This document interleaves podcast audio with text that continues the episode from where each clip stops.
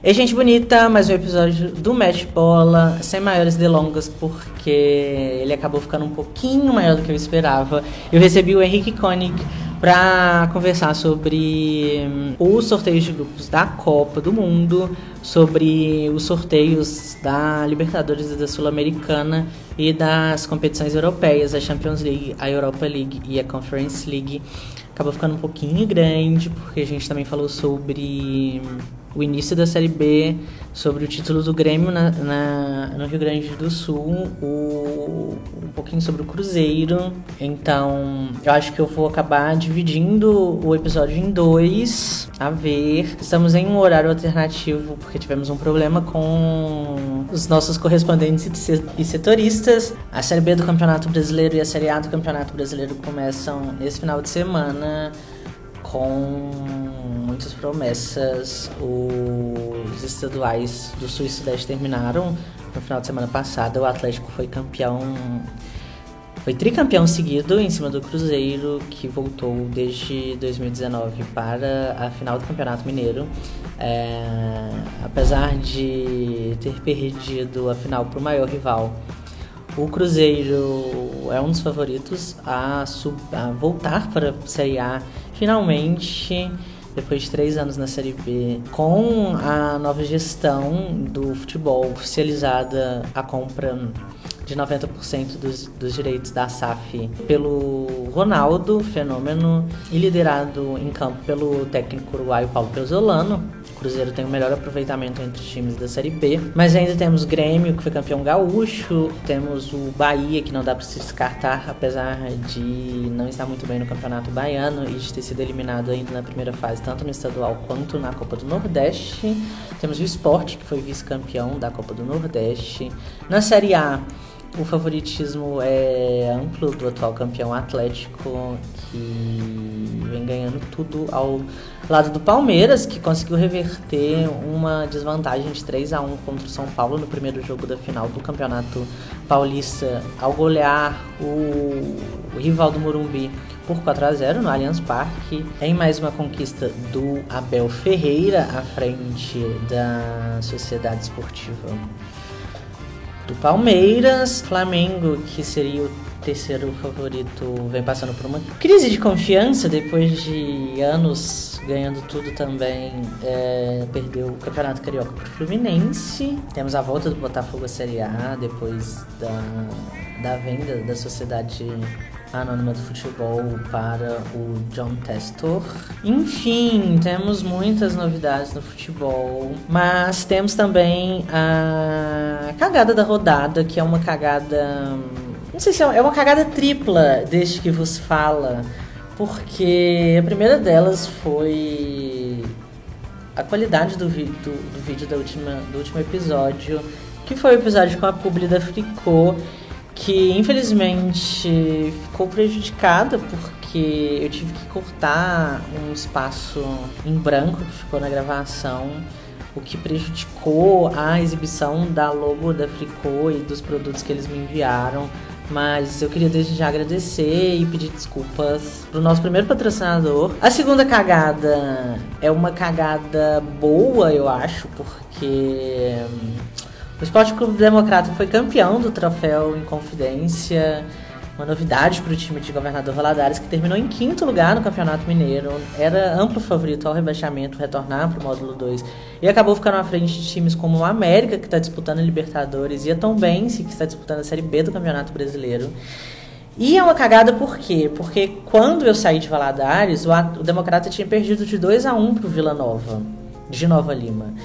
E quando eu cheguei em BH, o Democrata meteu 3 a 1 no Vila Nova e classificou para a final do Troféu em Confidência e foi campeão. E eu não trouxe a camisa do Democrata para cá. Então fica aí o meu pedido de desculpas ao meu, a minha querida Pantera do Vale do Rio Doce.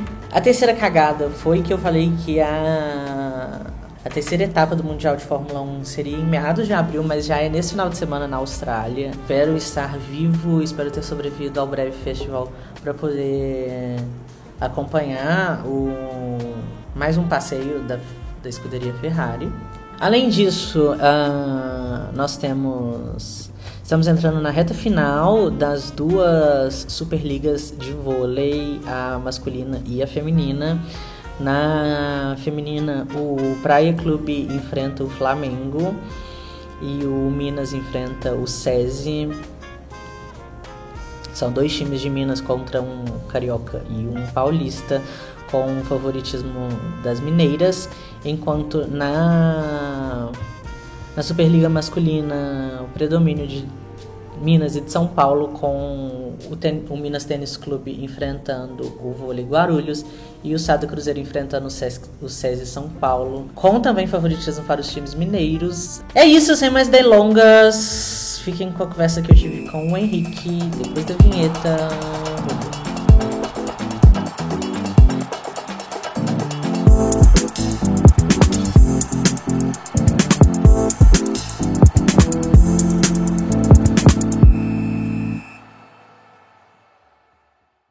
Ei, gente, estamos de volta com o Mestre Bola.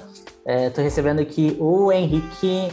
É, amigo, primeiro você me explica como que pronuncia seu nome. É Konig ou Konig? Pois é, a pronúncia no alemão mesmo seria algo como Konig, mas eu nunca enchi o saco a esse respeito. Então, o pessoal fala Konig direto, é tranquilo. Como se fosse um, um circunflexo Konig mesmo, o pessoal fala, Ai. não tem problema.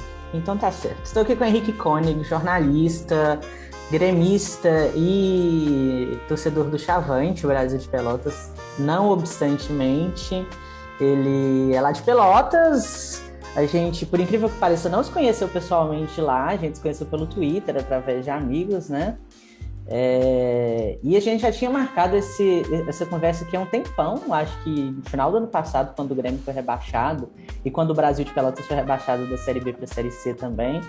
E só tá saindo hoje, acho que eu não sei quem que é mais enrolado, se sou eu, se é você, mas o importante é que saiu, né? Ah, exatamente, né? A gente vinha para combinar essa ideia, né, do programa aqui para falar do falar de, de momentos ruins, né, que era do Grêmio e do Brasil, né?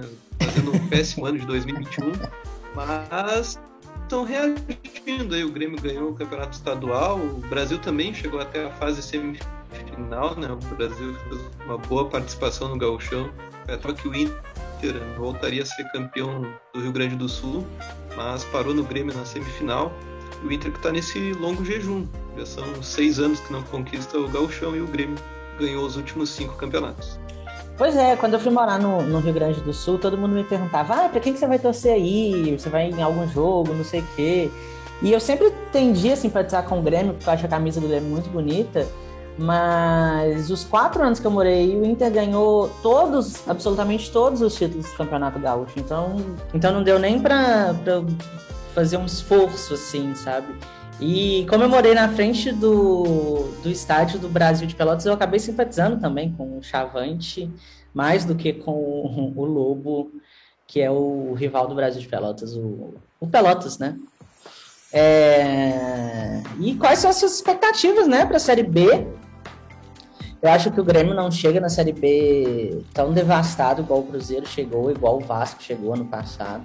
É, não, foi, não foram fatores extra-campo que derrubaram o Grêmio, né? Acabou foram fatores mais dentro de campo mesmo. Então, né, pra gente fazer essa recapitulação né, do que foi a queda do Grêmio, foi um monte de escolhas teimosas, né, que a torcida ia apontando o esvaziamento do grupo, um esvaziamento de qualidade, porque muitos nomes sempre tiveram, né? mas a qualidade foi caindo. O Grêmio que teve desde a saída do Luan, do Arthur, depois do Everton Cebolinha, onde existia a Cebolinha dependência.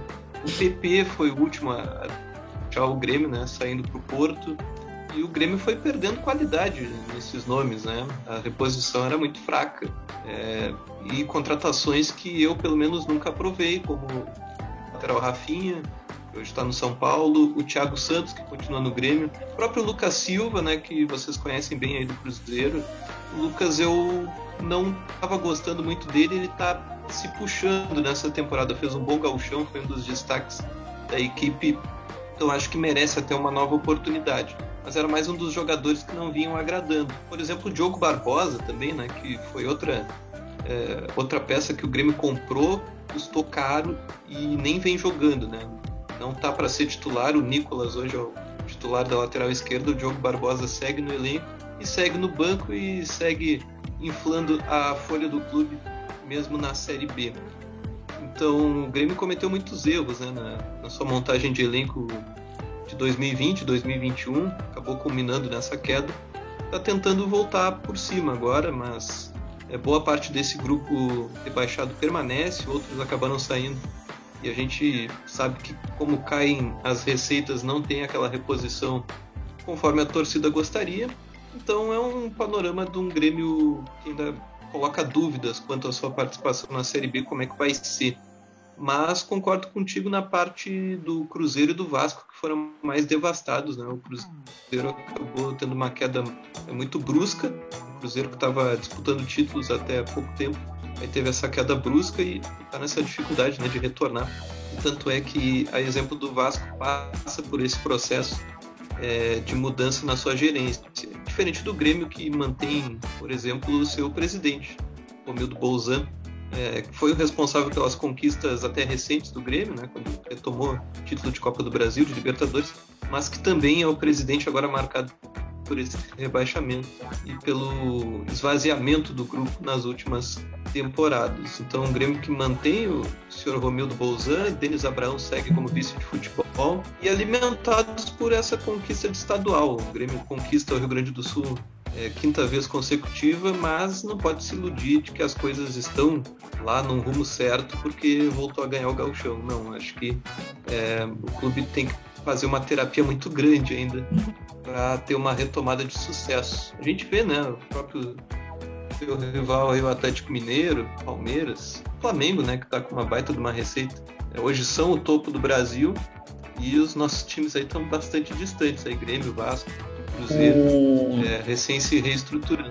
Uma coisa que eu falava muito na época que logo que o Cruzeiro que o Cruzeiro foi rebaixado é que muito, muitos jogadores do time foram pro Grêmio logo em seguida e era uma característica muito forte do Grêmio ter jogador muito velho, né? Ter os, os chamados refugos na época do, do Renato do Renato e e ninguém, ninguém falava que o Grêmio seria rebaixado. E hoje eu falava nessa época, eu falava assim, o Grêmio tá querendo o quê? O Grêmio tá querendo ser rebaixado igual o Cruzeiro foi, com esse tanto de, de, de múmia. E agora quem tá seguindo o mesmo caminho é o Fluminense, que foi campeão carioca em cima do Flamengo, com todos os, os méritos mas que foi eliminado na primeira fase da Libertadores, na segunda fase da Libertadores, não foi para a fase de grupos. Ontem estreou bem na, na Copa Sul-Americana, né? Diferente do Santos, que quase foi rebaixado no Brasileirão do, ano, do no Paulistão. Começou perdendo ontem na Sul-Americana. E que é mais um dos assuntos que a gente vai falar aqui, que são o quê? Os sorteios da, dos grupos, né? Da Libertadores, das Sul-Americanas e das quartas de final da Champions League, da Europa League e da Liga Conferência, que são as novas. A Liga Conferência é a nova competição da Europa, né? Da, da UEFA. A Champions League e a Liga Europa são tradicionalíssimas. Pode parecer um pouquinho ultrapassado o assunto, mas aqui aproveitando o ensejo do sorteio da Copa do Mundo, eu decidi juntar tudo, falar tudo de uma vez, né? Pra gente fazer uma análise mais é, interessante sobre o assunto. O... Até porque jogos de ida já aconteceram, né? Lá na Europa. Os primeiros jogos do, das fases de grupos aqui da América do Sul também já começaram. Então acho que já dá pelo menos um panorama do que, que a gente pode falar, né, em relação a esses sorteios. Na Liga dos Campeões, o Liverpool ganhou de 3 a 1 do Benfica em Portugal, na, no Estádio da Luz. O Vila Real surpreendeu o Bayern de Munique, mesmo sendo, mesmo sendo anfitrião, né? Eu acho que ninguém esperava que o Vila Real fosse ganhar do Bayern de Munique.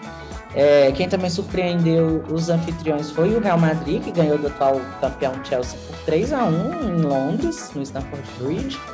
E o Manchester City ganhou de 1 a 0 do Atlético de Madrid. Agora, os jogos de volta são na próxima semana. É... Quais que você acha que, tão, que já estão encaminhados assim? Eu acho que o Liverpool e o, o, Real Madrid estão mais seguros, né? Talvez. Vila Real nem tanto, porque a gente sempre a gente sabe que o, que o o Bayern de Munique dentro da Allianz Arena é uma máquina. O Atlético de Madrid no Wanda Metropolitano também é muito forte, mas eu ainda acho que o Manchester City passa. Vamos lá então, concordo contigo. Liverpool e Real Madrid por vencerem fora de casa e com placares é, formidáveis, né? Liverpool 3 a 1 em cima do Benfica. Parecia bem seguro, abriu 2 a 0 e o segundo tempo o Benfica cresceu bastante no jogo. Acredito que o Liverpool tirou um pouco o pé, tem essa decisão no final semana, decisão entre aspas, nos pontos de terra, né, na Premier League, entre uhum. Manchester City e Liverpool, vale praticamente o título o jogo, né? Estão com um ponto de diferença. Então o Liverpool estava ganhando confortável, acho que tirou um pouco o pé no segundo tempo. O Benfica fez um gol e ameaçou até empatar o jogo. Mas o Luiz Dias no finalzinho faz 3 a 1 o Liverpool caminha sua classificação. Deve ser semifinalista europeu novamente está buscando o sétimo campeonato, o Liverpool. O Real Madrid, então, que é o maior campeão, né, 13, que conquistou essa grande vitória em cima do Chelsea, né, por, por 3 a 1 fora de casa, confirmando a grande fase do Karim Benzema. Tá taco a taco aí com o Lewandowski nessa disputa pela artilharia europeia e para ver como eles chegam para a Copa do Mundo. É claro que o Lewandowski com a Polônia não tem chance, né? De título, a Polônia não vai ser campeã, mas a França, que é a atual campeã de Copa do Mundo e é novamente é, linha de frente, para mim até a favorita ainda. Na Liga Europa, que é a segunda competição né, europeia, o West Ham e o Lyon empataram em 1 a 1 em Londres, é, o Eintracht Frankfurt empatou com o Barcelona, hoje em Frankfurt, é, foi um jogaço, o Frankfurt chegou a fazer 1x0 acabou levando o um empate do Barcelona, o jogo de volta é no Camp Nou, o RB Leipzig empatou com o Atalanta em 1x1 em Leipzig, e o Braga ganhou de 1 a 0 do Rangers. Os próximos jogos, os jogos de volta, são na semana, são no dia 14, é, com inversão de mano de campo, né? Foram três empates nessa. Acho que tá, tá bem, bem equilibrado essa, essas quartas de final da Liga Europa, né? Exatamente, né? Eu não acompanhei direito os jogos, né? Que teve agora nesta quinta-feira, todos, né? Nessa quinta, né? Por estar marcando aqui. Uhum. Mas uhum. é, tá bem distribuído esse ano, né? Tem West Ham ali representando os ingleses, tem Lyon. O West Ham tá muito bem no campeonato inglês, né? Uhum, tá reagindo legal, né? Depois de muitas temporadas ausente, né? Um time tradicional também na Inglaterra. É. O Barcelona, né, que não estava acostumado a jogar Europa League, era sempre Champions League, Champions League, Champions League. E passando um trabalho aí também, mas conseguindo esse empate fora de casa, acho que ainda é favorito no confronto. E um dos confrontos mais interessantes, dois times que almejaram Champions League nas últimas temporadas, uhum. o Leipzig e o e a Atalanta. A Atalanta até saiu na frente, achei que poderia sair vencedora do jogo, mas arrancou esse empate fora de casa. Esses que empataram fora ainda com algum favoritismo, né, para decidir uhum, diante das suas torcidas. E um confronto meio por fora, que eu acredito que não esteja ali o campeão, né? Que é entre Braga e Rangers. E o Braga fez 1 a 0 nesse jogo de Acredito que o campeão não saia daí. Eu acreditava muito nesse confronto entre Leipzig e Atalanta. E o Barcelona, né? Também por ser o Barcelona, por eu achei interessante é, o Braga fazendo essa campanha, né? É, antes do Belenenses acabar, o Braga, é, quer dizer, depois que o Belenenses acabou, né? Basicamente teve que recomeçar no futebol. O Braga se tornou a quarta força do futebol português e tá fazendo bonito na, na Europa League para compensar o, o, papelão dos, dos outros portugueses na, na Champions League. Né? É, mas eu acredito aí nesse confronto aí para sair o campeão, né? Ainda não acredito. Vão ter que me provar mais um pouco. Aí. Mas realmente, né? Porto e Benfica estão é, aí para ficar pelo caminho, né? A principal competição. Porto mais cedo já caiu fora e o Benfica aí tá encaminhado é, a eliminação. O Sporting também foi eliminado na primeira fase do. Não, foi eliminado na, nas na, na última fase, né, da Champions League, se eu não me engano. Que é o atual campeão português, mas esse ano parece que vai ficar por conta do Porto mesmo. É, na Liga Conferência, que é a nova competição europeia, o seria a terceira divisão né, europeia. O Bodo Glimt da Noruega ganhou de 2 a 1 da Roma na Noruega. É, lembrando que na fase, na fase de grupo ele meteu 6 a 1 na Roma. Eles decidem na próxima semana também em Roma. Eu acho que apesar dessa vitória deles, o favoritismo é da Roma, né? Com treinado pelo José Mourinho, aí, teve uma, tem, teve uma ótima reação no campeonato italiano depois que começou a treinar o time romanesco. É, o Leicester e o PSV Eindhoven empataram em 0 a 0 na Inglaterra.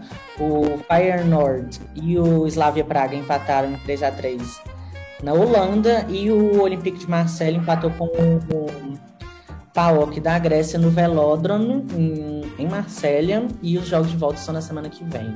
É, acho que fica mais difícil, né, opinar nessa terceira terceira competição. Ah, realmente, né? Tu pega ali o Olympique de Marselha, o único francês, né, campeão de Champions League, né? Tentando uhum. restabelecer a sua história, o Olympique de Marselha, essa ausência de franceses aí também. É, essa seleção vai muito bem, os clubes né, seguem devendo aí na França. Ah, a Roma sim. realmente né, é um destaque, né, com José Mourinho. Uh, os times holandeses, né, com exceção do Ajax, não tem chegado com muita força né, nos campeonatos europeus. O Ajax, o próprio Ajax andou bastante ausente, né, um Ajax que ganhou o Mundial em cima do Grêmio em 95, uhum. mas que andava bastante ausente aí dos cenários europeus e essas demais forças aí tentando espaço uh, na competição mais alternativa. O Leicester que é sempre legal também gente acompanhar, né? Fez aquela campanha histórica de título em inglês. Uhum. Ganhou a liga antes do Liverpool, né? O Leicester. e segue tentando trilhar seu caminho de forma europeia. Eu que gosto bastante do Liverpool, não sei porque eu tô fazendo esse bullying com isso.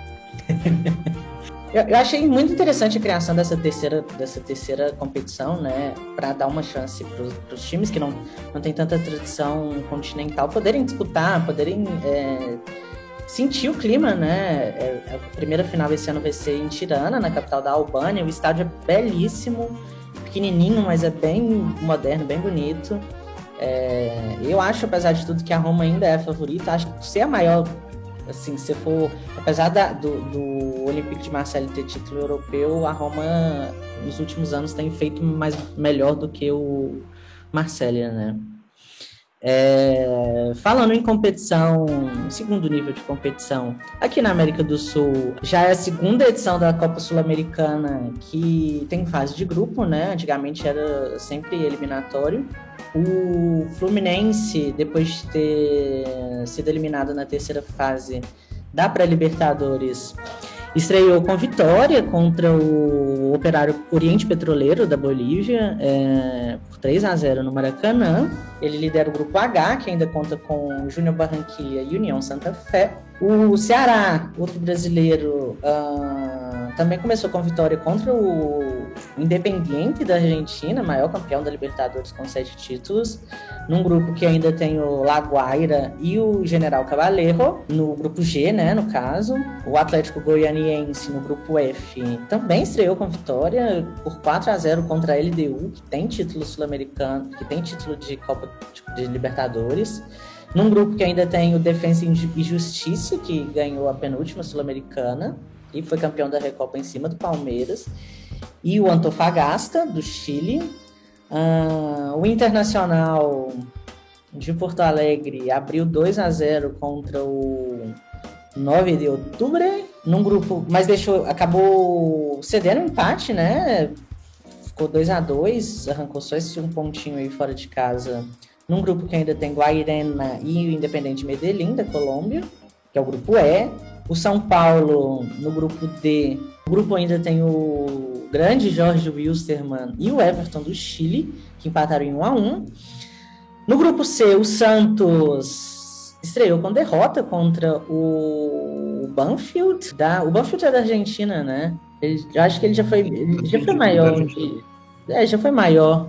Hoje em dia não. Enfrentou o Inter na Libertadores de 2010. Não, se, não, se não me engano, nas oitavas ou nas quartas.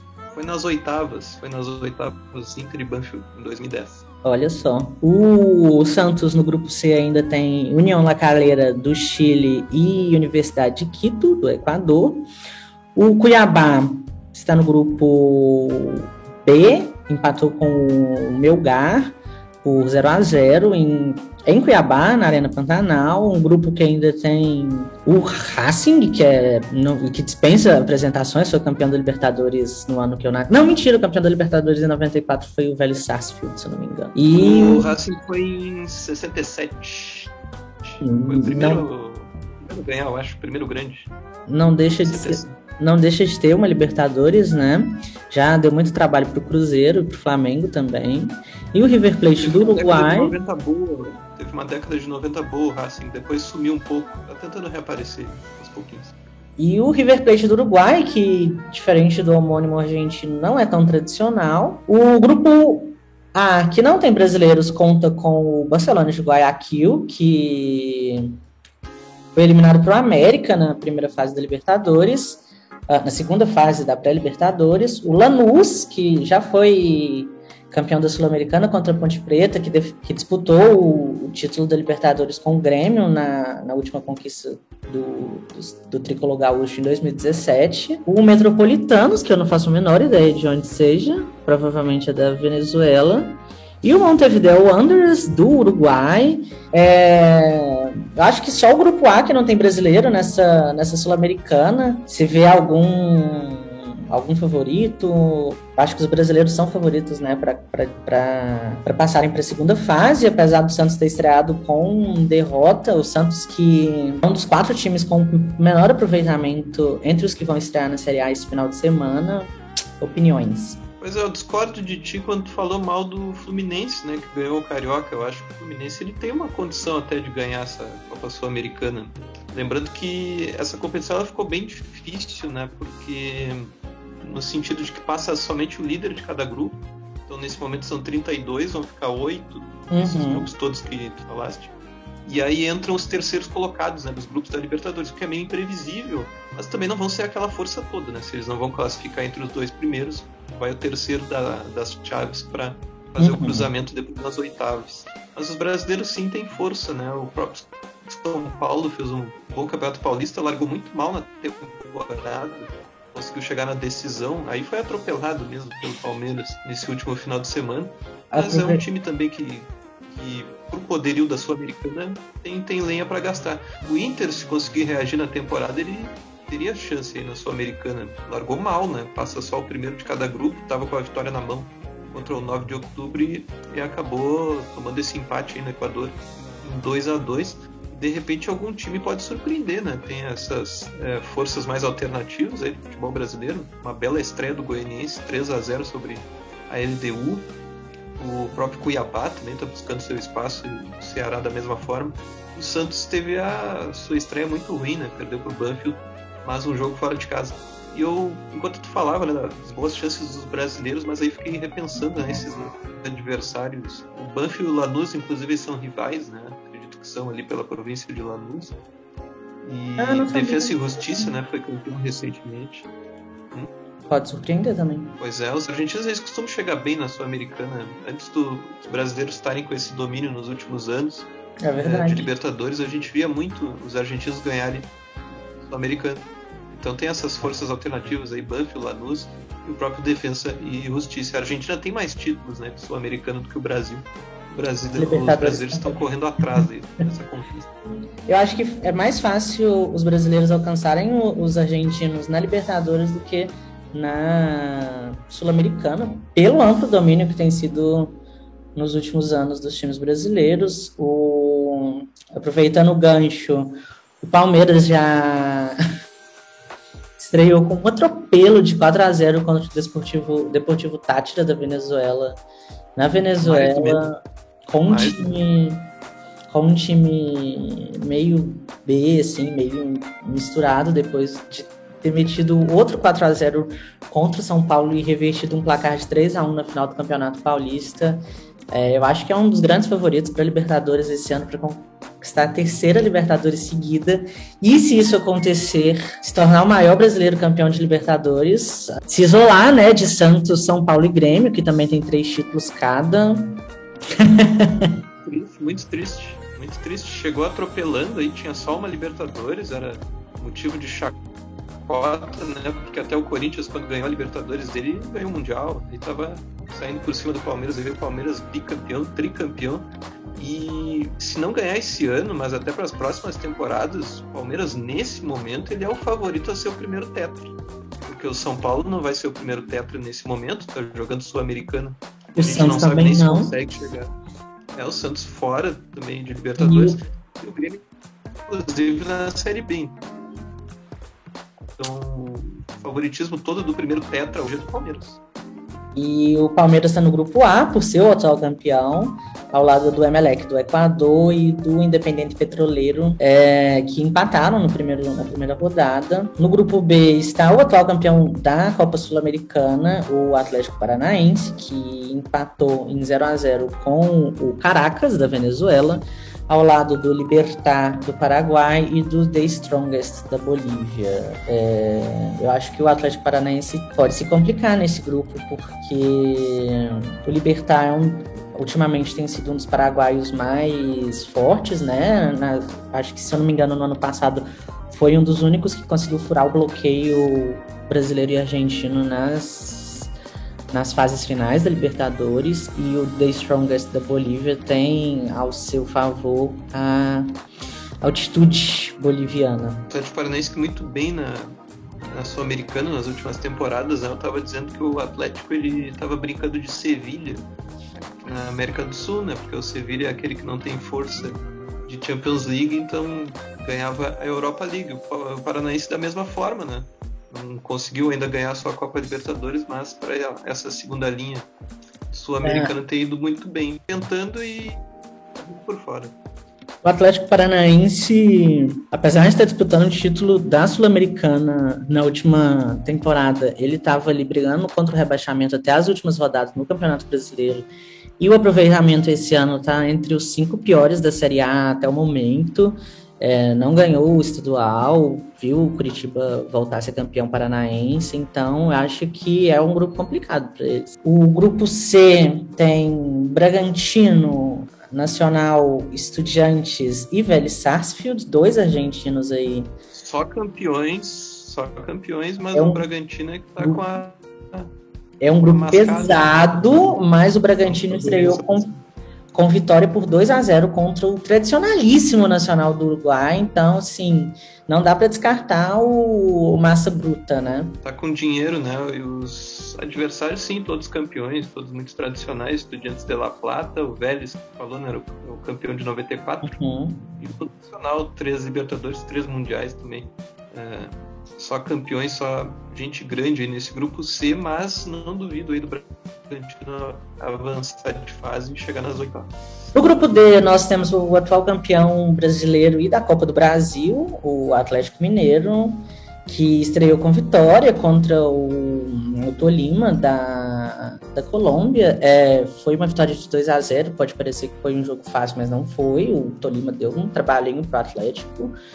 O América, por sua vez, perdeu em casa para o Independente Del Vale por 2 a 0 O América fez uma campanha meio complicada no Campeonato Mineiro, é, sofreu para classificar para a fase de grupos da Libertadores e já estreia com uma derrota de 2 a 0 Eu acho que a, a campanha do América tem que ser para tentar terminar em terceiro e classificar para a Sul-Americana, né? Eu tava lembrando do programa do Crack Neto na Bandeirantes, aquele da noite, né? O Baita Amigos. Não? É, né? Isso, Baita Amigos. E aí ele entrevistou o pessoal do América Mineiro e falou: Ah, dá para classificar, dá para classificar. Você ganha as três partidas em casa. Aí imagina, joga a primeira, o América Mineiro já tomou 2 a 0 do Del Valle. E meio que acabou esse plano aí de ganhar as em casa, né? Vai ter o clássico contra o Atlético, mas o Atlético vem tão dominante, dificilmente vai, vai dar sobra aí pro América. O América se complicou bastante com essa derrota e jogou bem, né? Teve bastante oportunidade, bastante é. finalização e não, não conseguiu eu, botar na rede. Deu eu particularmente.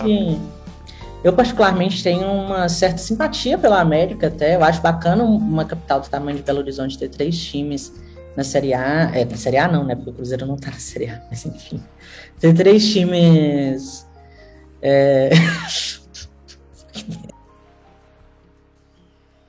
Tem três times Diferente de Porto Alegre, por exemplo, qual que é a terceira força de Porto Alegre? O Cruzeiro de Porto Alegre que. São Josézinho. Que tá. São José hoje. É, então assim.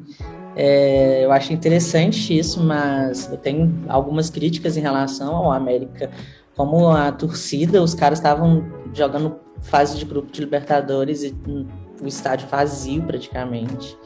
É, além de sempre engrossar para o Cruzeiro e amolecer para o Atlético. Então, uh, o resultado, não precisa, a gente não precisa nem, nem ter muita esperança de que o, o América vai tentar ganhar do Atlético, porque vão ser seis pontos para o Atlético, com certeza.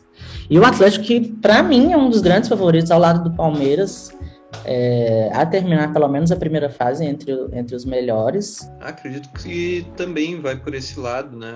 O Flamengo também acho que vai se juntar nesse grupo. A pressão no Flamengo é muito grande, né? Por dar resultado e ele arrancou também com uma vitória fora. Eu não sei, eu não tenho gostado tanto da Libertadores, não sei se é porque os nossos times estão por fora dessa disputa. Mas parece que está tudo mais previsível agora. A gente novamente aponta Palmeiras, novamente aponta Atlético, novamente aponta Flamengo. A última final foi Palmeiras e Flamengo, antes foi Palmeiras. E quem se meteu foi o Santos, né? Que a gente não esperava chegar, mas é. os brasileiros não estão dominando.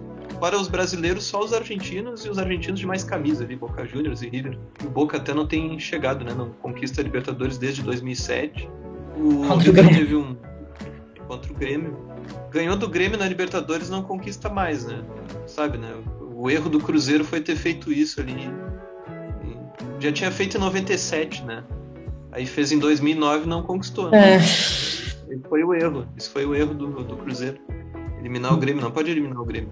O Boca, e inclusive. Foi o erro do River também, né? O River tirou o Grêmio e não tem ganho. O River também. O Boca que está no grupo E junto com o Corinthians, os dois que poderiam ser os favoritos do grupo, estrearam com derrota. O Boca Juniors perdeu para o Deportivo Cali na Colômbia e o Corinthians perdeu para o Always Ready da Bolívia na altitude também. É o time eu acho que é o time que joga no, estádio mais alto do mundo e olha acima dos 4 mil metros de altitude, mas na Libertadores eles têm que jogar abaixo dos 4 mil metros de altitude. Eu acho que é proibido, né, se eu não me engano. Isso, e o Always Red que já tinha ganho do Inter na última Libertadores, né? Vendeu boas piadas, né? Do sempre pronto. E o Corinthians já largando muito bem, né? Enquanto o Palmeiras está 20, 20, não, 16 jogos invicto fora de casa em Libertadores. O Bayern de Munique estava 22 jogos invicto na Champions League fora de casa. Perdeu, perdeu para o Vila Real. Eu acho que o Bayern tinha perdido pro, pro RB Salzburg nas oitavas. Não tinha, não? da Champions League. Pois é, isso dos austríacos. Isso. Foi, foi, foi. Era uma informação do Gerd Wenzel, né? Acho que estava vencida esta, da invencibilidade tão longa. Mas, mas do, o do Corinthians... Palmeiras está em andamento aí que eu ia fazer esse paralelo, né? É, mas o Corinthians, ele. Eu ia fazer esse paralelo do Palmeiras 16 invicto e o Corinthians já está em fase do Corinthians. É, o Corinthians trocou de técnico recentemente, mas o Vitor Pereira, português, não teve uma boa estreia. Eu acho tá na moda técnico português, né? O Corinthians, o Palmeiras, o, o Flamengo. Quem mais tem português para chamar de seu? Eu acho que o Botafogo também tá com um português, não tá? Enfim. É, o Palmeiras que já tá. Botafogo agora, é o Botafogo. O Corinthians que já tá, já tá sentindo, já tá sentindo pressão. É, hoje o Cássio foi ameaçado teve que fazer BO na polícia, enfim, tá feia a coisa lá. Não ganhou nenhum clássico desde que chegou, nem contra o Santos, que tá, que tá na draga. Se bem que eu acho que ele não jogou contra o Santos, enfim. No grupo F, uh, o Colo-Colo está liderando. Ganha. Olha, tá ganhando de 2 a 0 do, do, Fortaleza neste exato momento no, no Castelão. Uma pena. O Leão se estreando com com derrota na, na Libertadores. Primeira vez que o Fortaleza disputa Libertadores na sua história centenária. O grupo ainda tem o River Plate, que estreou com a vitória contra o Alianza Lima, lá em Lima, no Peru. Uh, o grupo G, o Colón da Argentina estreou com vitória contra o Penharol do Uruguai. E o Olímpia e o Cerro Portenho estrearam com empate, um, acho que um dos, é o principal clássico do Paraguai, Olímpia e Cerro Portenho, assim como Belo Horizonte está com um clássico nessa primeira fase e Assunção no Paraguai também está com, com um clássico. E o último grupo, Grupo H, o Flamengo estreou com vitória por 2 a 0 contra o Sporting Cristal em Lima, no Peru. E o Talheres uh, estreou contra com vitória contra a Universidade Católica do Chile. É, o Sporting Cristal, que foi vice-campeão da Libertadores em 97 contra o Cruzeiro. É, eu acho que desses últimos que eu falei, desses últimos grupos, os favoritos são novamente River Plate e, e Flamengo, né? Exatamente, né? Observando dessa forma. E triste a notícia aí, o Fortaleza, né? Que tá numa bonita festa, Castelão lotado. Fizeram mosaico até durante o jogo, né? Torcida do Fortaleza aproveitando esse momento aí de Libertadores. Um dos primeiros times do Nordeste a classificar para Libertadores e via Campeonato Brasileiro, né? Lembro do Esporte Recife, agora mais recente, o Bahia, muito mais tempo, né? O Fortaleza conseguiu pelo Brasileirão, agora oferecendo mais vagas. Fortaleza que fez uma boa campanha no Brasileirão ano passado, classificou direto para a fase de grupos. Foi campeão do Nordeste nesse final de semana, né? Os campeonatos estaduais do Nordeste ainda não, não tiveram suas decisões, diferente do Sul e Sudeste. Não foi uma final polêmica contra o Sport Recife, né? O Sport que foi rebaixado para a Série B ano passado e não anda muito bem das pernas lá em Pernambuco, mas é realmente uma pena o Fortaleza tá, tá, estreando, tá estreando com derrota na Libertadores. Agora o. Já se complica igual a América, né? Joga em casa e já sai perdendo. Exatamente. Agora o, o assunto da noite. A... Sorteio da Copa do Mundo. Acho que a gente não vai fazer bolão neste momento. Eu vou deixar fazer bolão da Copa do Mundo quando estiver chegando a Copa do Mundo mais perto, né? É ainda só em novembro. É... Mas dá pra gente fazer uma análise, né? O sorteio foi realizado lá em Doha, no Catar, na semana passada. É...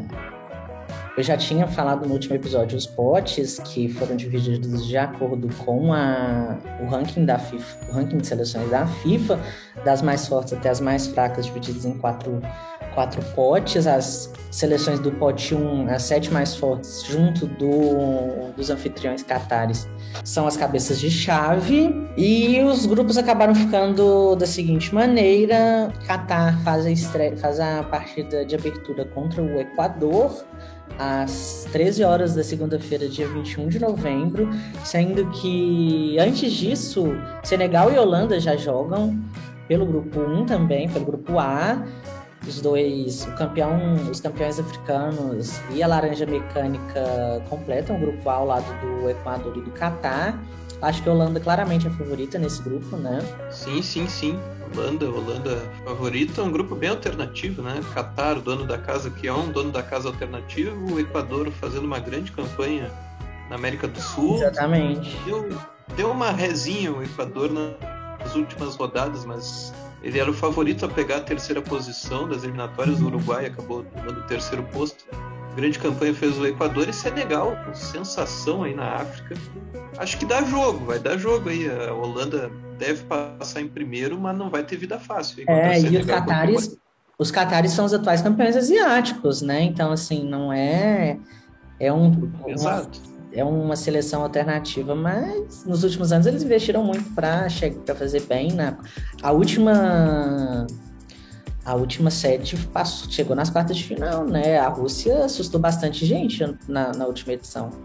Exatamente. Senegal tá de sensação também, né? Conta com o Sadio Mané, uma grande seleção aí, os senegaleses. Uma seleção que eu gosto bastante, a primeira Copa que eu acompanhei foi a de 2002 e o Senegal foi aquela sensação de eliminar a França, atual campeã, é, dentro da fase de grupo. Então, uma seleção muito interessante de senegaleses que finalmente ganharam a Copa das Nações é. Africanas, né? não tinham título. Ganharam do Egito duas vezes nos pênaltis, tanto na final da Copa Africana quanto nas eliminatórias.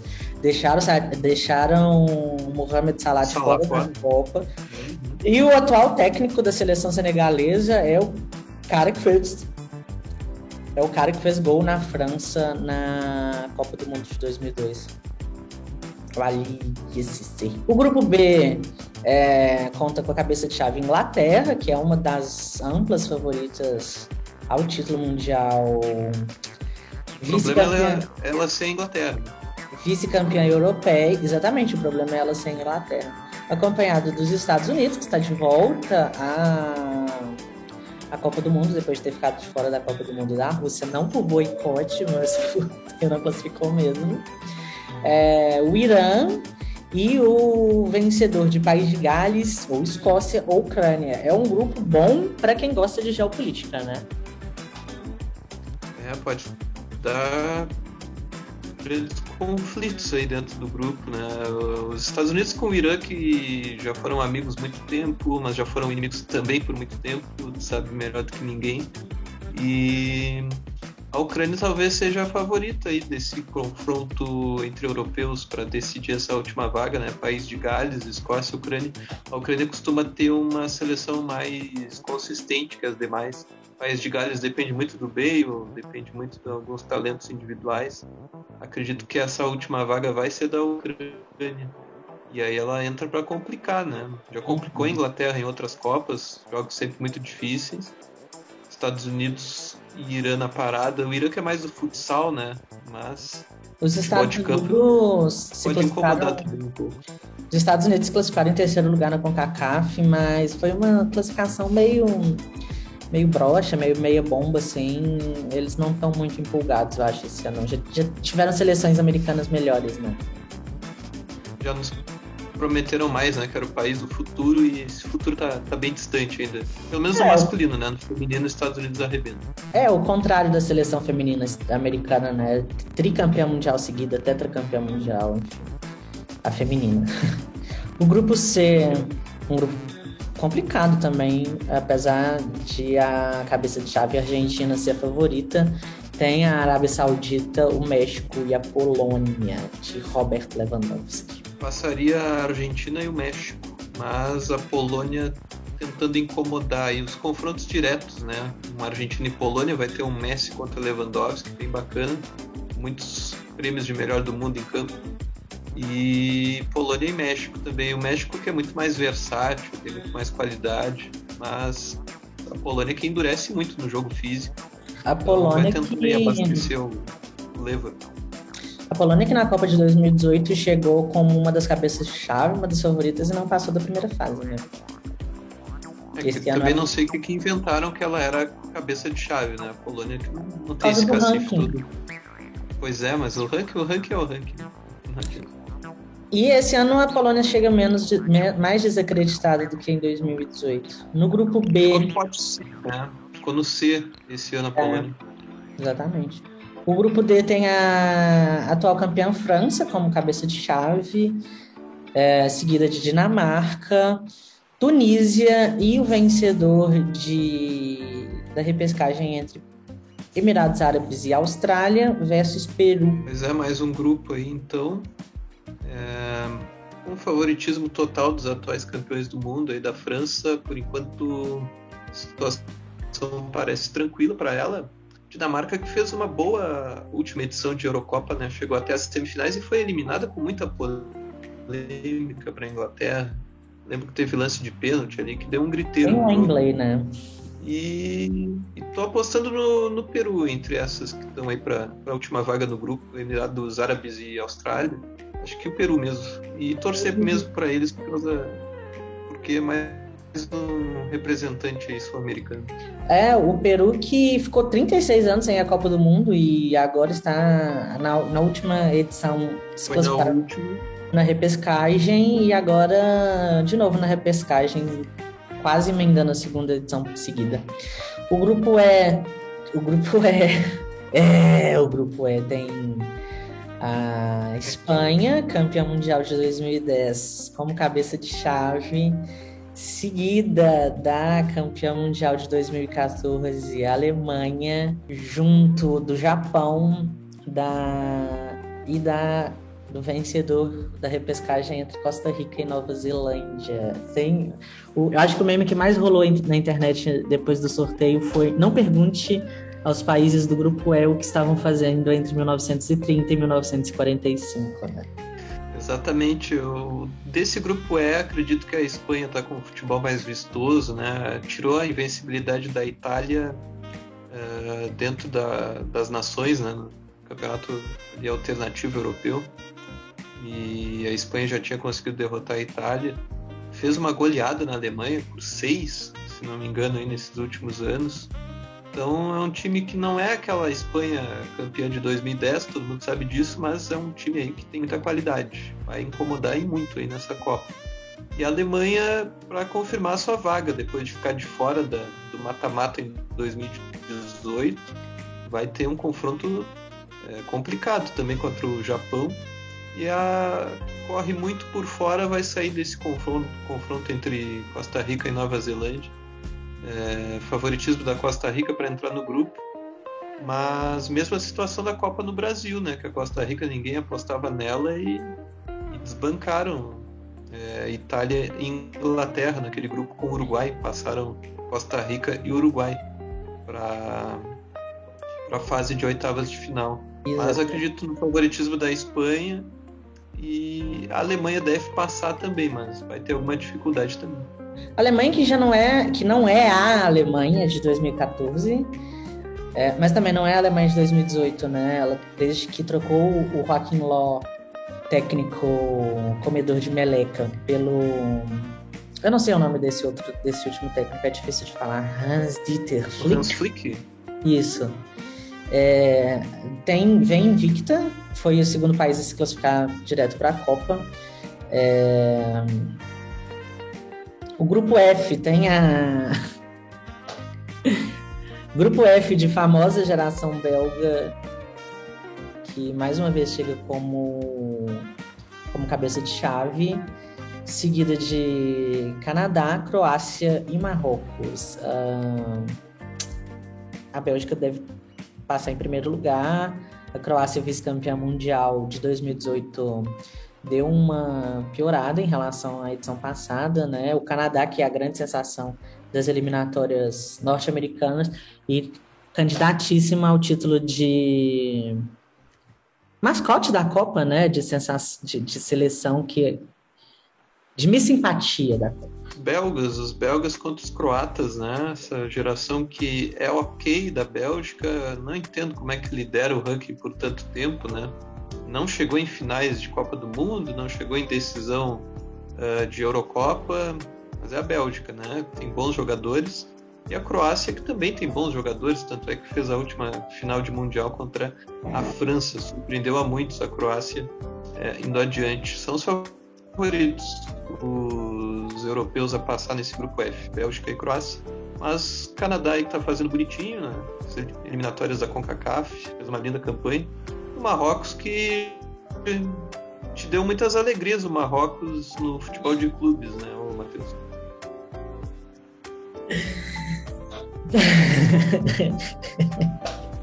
Grande Raja Casablanca. É... Grupo G, Grupo do Brasil, uh, seguido de Camarões, Sérvia e Suíça. Uh, a Sérvia e a Suíça que estavam no grupo do Brasil na Copa de 2018 na Rússia e Camarões, que estava no grupo do Brasil na Copa do Brasil em 2014. Não são adversários desconhecidos. É... A Suíça foi a que deu mais trabalho para o Brasil em 2018. A gente empatou em 1 a 1 se eu não me engano.